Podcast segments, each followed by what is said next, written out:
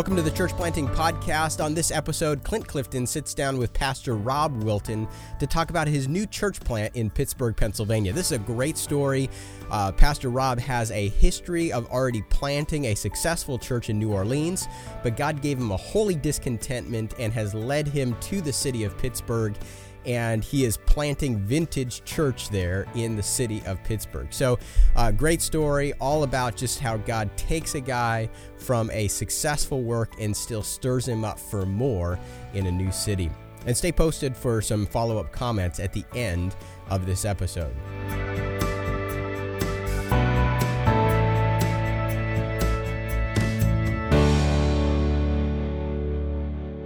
Rob, thanks for uh, talking with me today.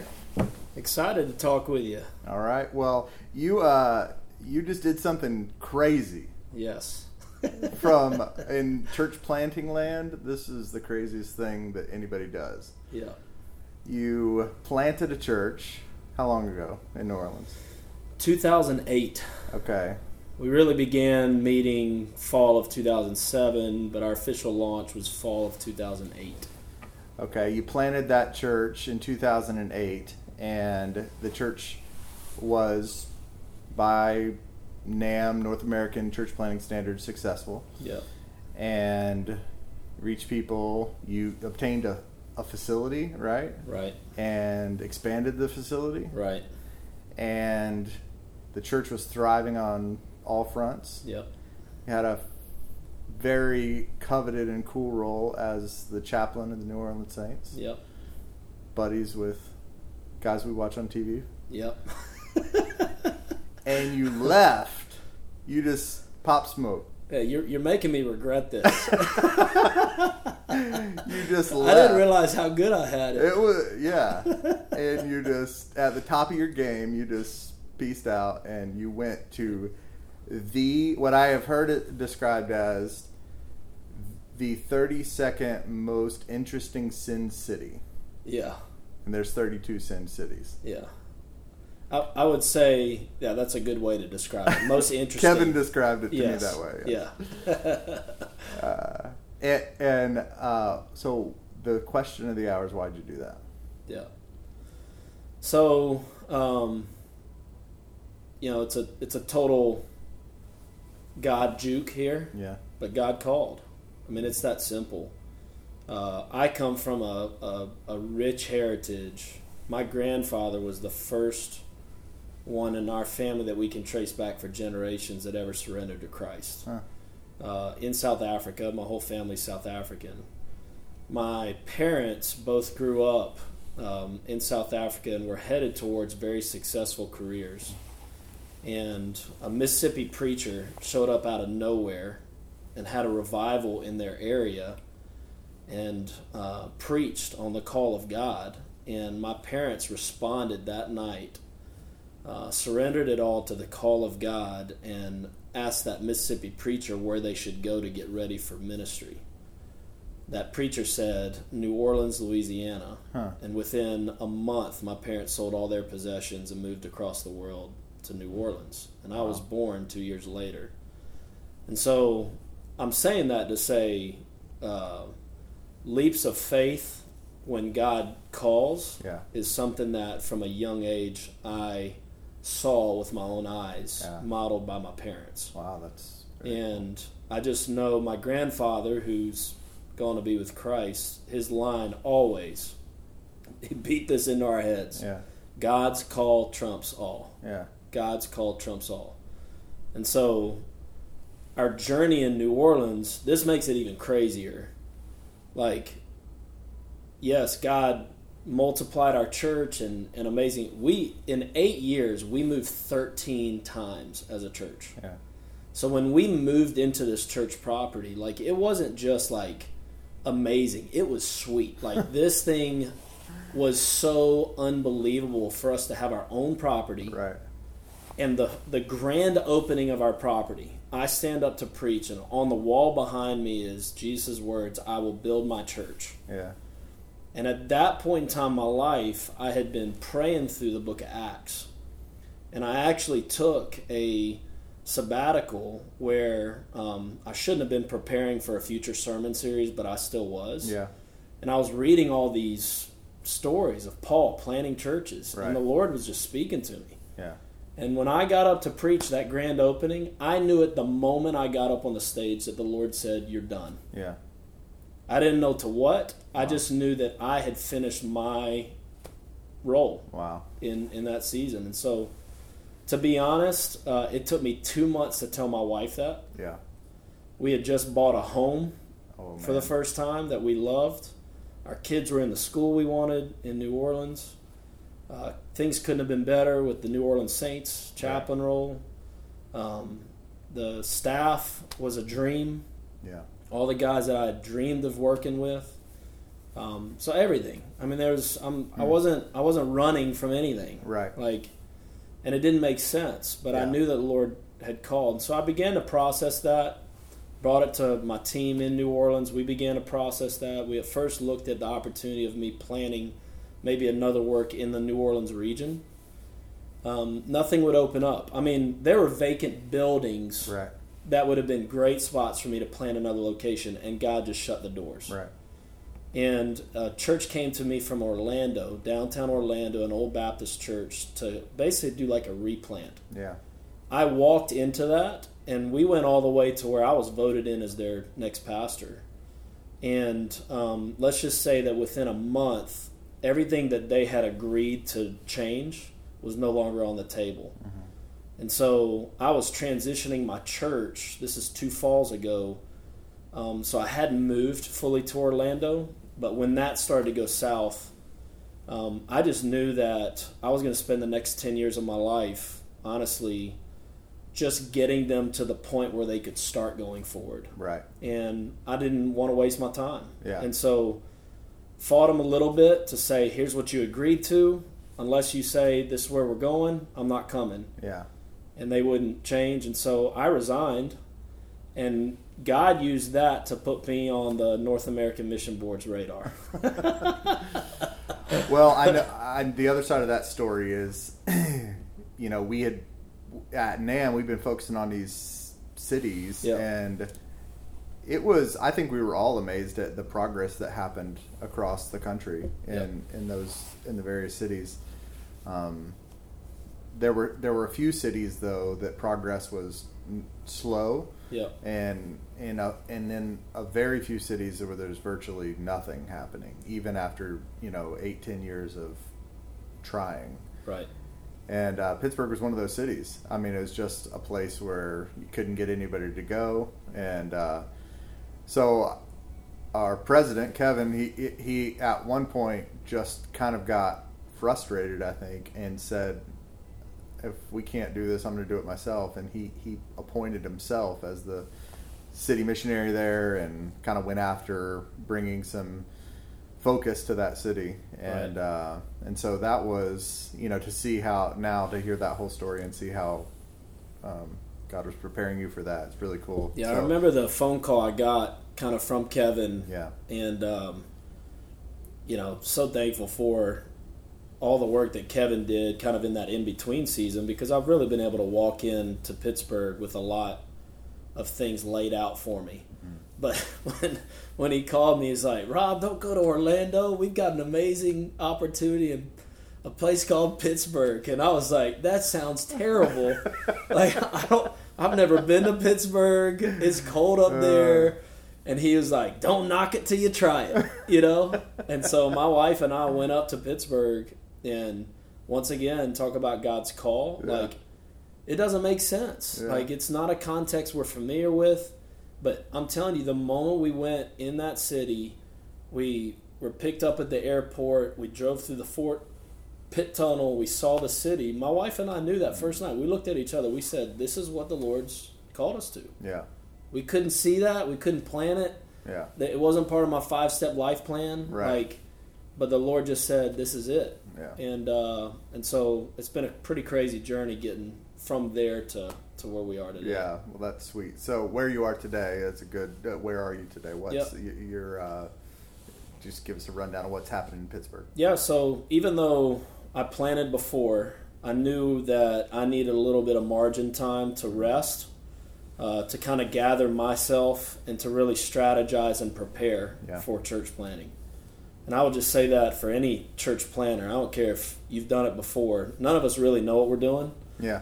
I know how many whiteboard sessions didn't work out in Right. New Orleans, and I knew that what I needed to get right first was my spiritual life, uh, get rested up physically and prepared because I know what it takes to plant, and I know it takes a lot out of you. Yeah.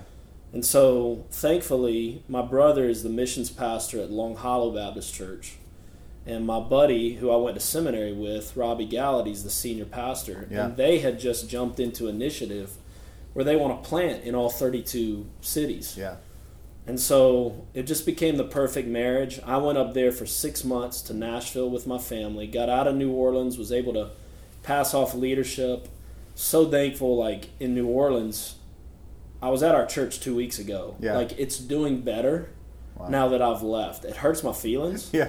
Yeah. But like Dustin Turner, who's the new lead pastor, was my equipping pastor Yeah. and he's now the lead pastor, um, and so on and so forth on our team. Everybody just raised their level of leadership, and they're killing it. And Yeah. there's incredible unity.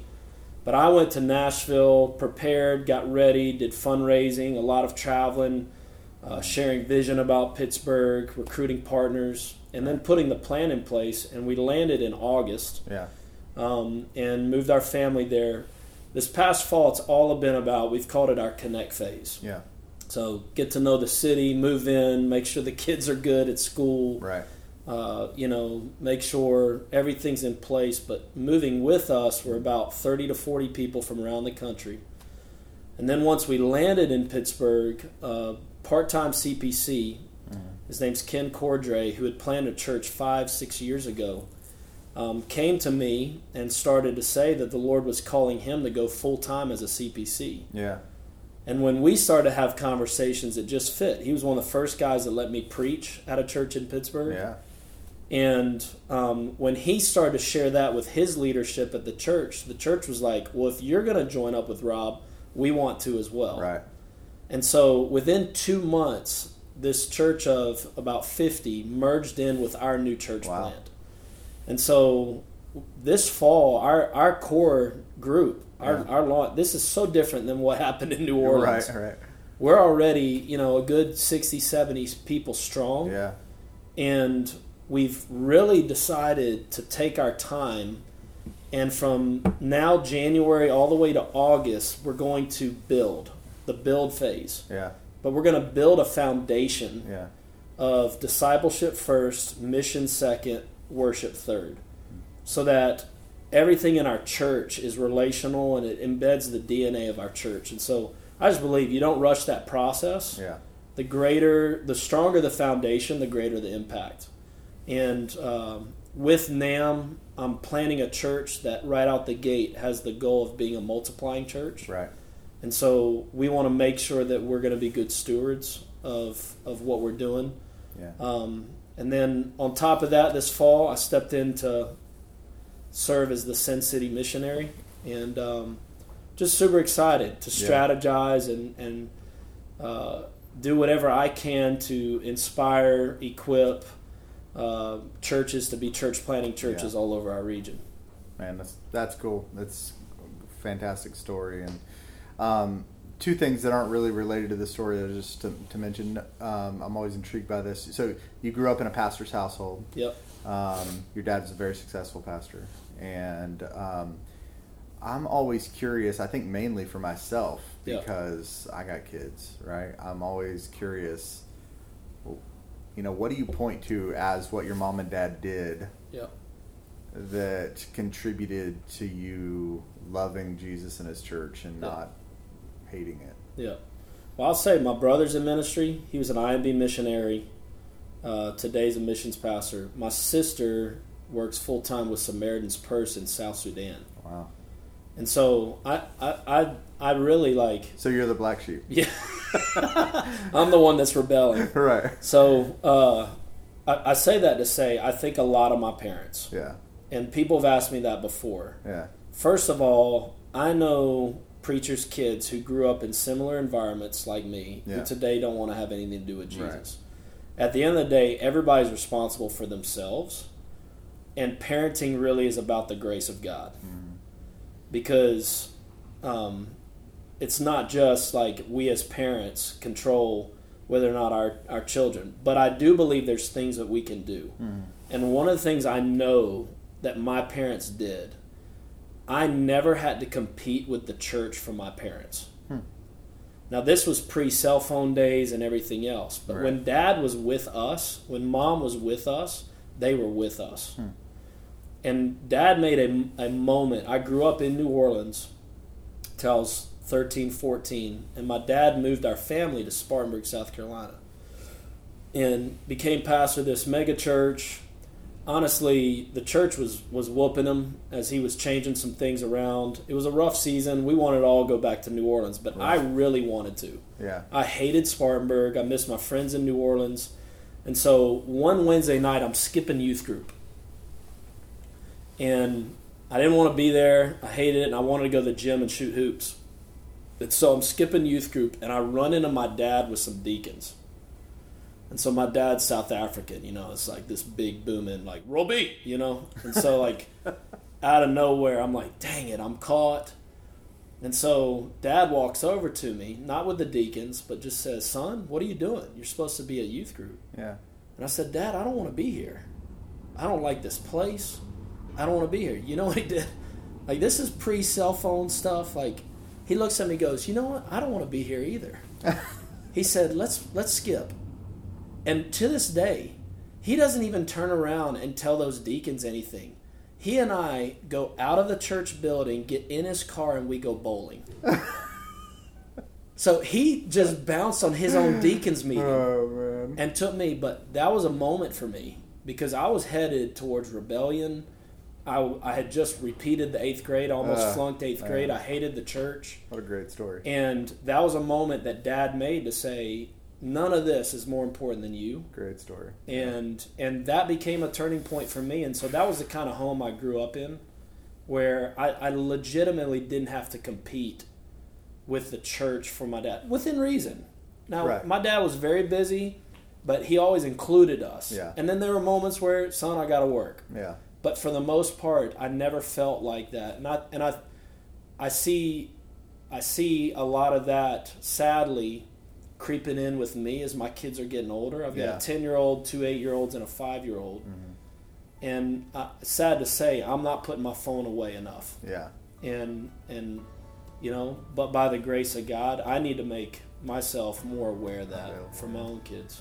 Yeah. so Man, that's cool. Rob, thank you so much for taking a couple minutes and talking. For and sure. uh, appreciate all that you're doing.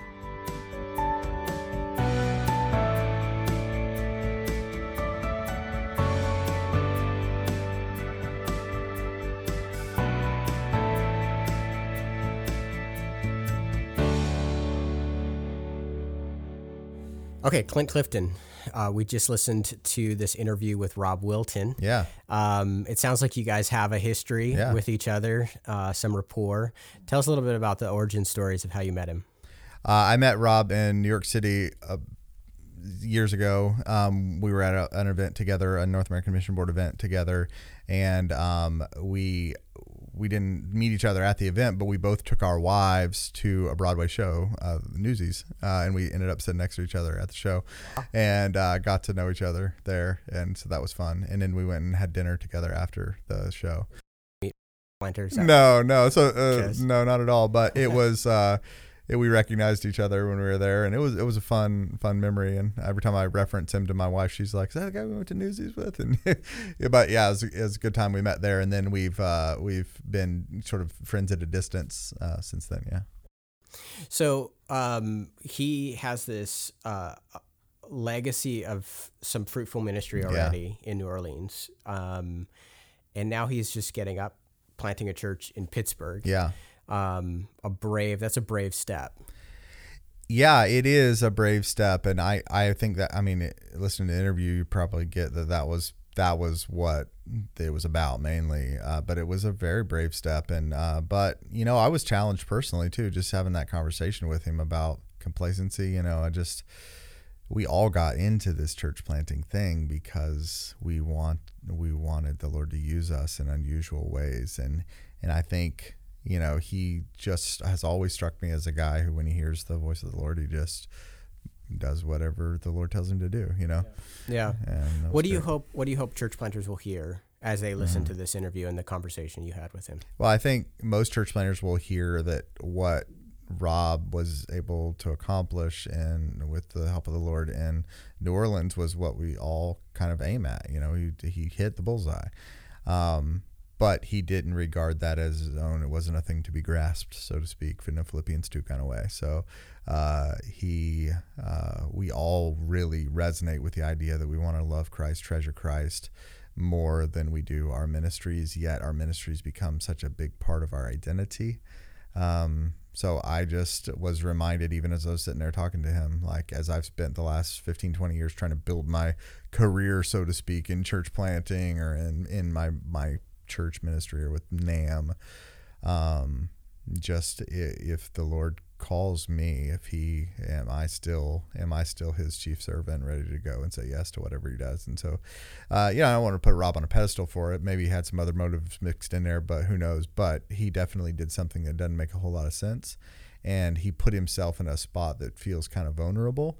Uh, he could have had a very successful run, then be a total failure in Pittsburgh, you know. And I think we all under the un, under the surface, we all have this fear of failure thing, you know, going on in us because a lot of guys do fail all around us. You know, we watch guys fail on every side monthly. You know, Yeah. and so it's a it's a hard thing we're doing, and it's you know we we exercise our faith to go out there and do it, but we put ourselves on a on a ledge too while we do that. So Yeah. When you look at um, Rob, is there a um, something that he does that you would say is exemplary that you'd point other church planters to a model in his ministry? Right. You know, I haven't been inside his ministry. I've only known him, but Yeah. I would say when I'm around him, I, th- I, th- uh, I think of him as a person who has holds people to really high spiritual standards, and I'm always interested at how so many church planners they, they build their ministry around holding people to really low ministry standards. You know, um, essentially, essentially asking the question, how can I make my church the easiest church for them to participate in? You know, Ooh, that's Uh, good. And um, and and Rob seems like the kind of guy who doesn't even compute that question. He wants to hold people to the highest standards possible, to give their lives for the gospel, to pour, de- dedicate themselves deeply. But he but he also has a high standard of excellence for the way he does things. So what that does is it makes impressive young people want to be a part of what he's doing and see the. So you combine like kind of the the heart in what he does and the level of excellence uh, in what he does, and people that are young and ambitious want to be a part of doing that. And I, um, you know, I just think there's something to that. If if we set out, uh, uh, where those of us who struggle with success or fruitfulness in ministry, it's not because uh, uh, we haven't made our standards low enough. It's because we haven't made them high enough. You know? I love that. Great. Thanks for that.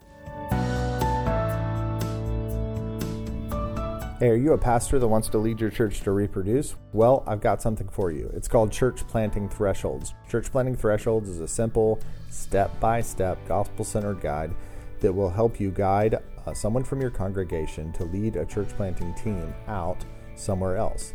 Many pastors tell me that they don't have the expertise, they don't have the money, they don't have the resources they need to start a new church. Well, I don't think that's true. The only resource you need to start a new church is a ready leader. So even if your church is very small and you don't have a lot of resources at your disposal, if you can disciple a man to lead a team of people out from your church to start another new church, then you have all that you need to reproduce. Church Planting Thresholds will help you do it. Church Planting Thresholds is available in English and in Spanish. It's even available as an audiobook. You can find it at Amazon or on audible.com. Thanks for tuning in to the Church Planting Podcast. We'll be back next week with a new episode.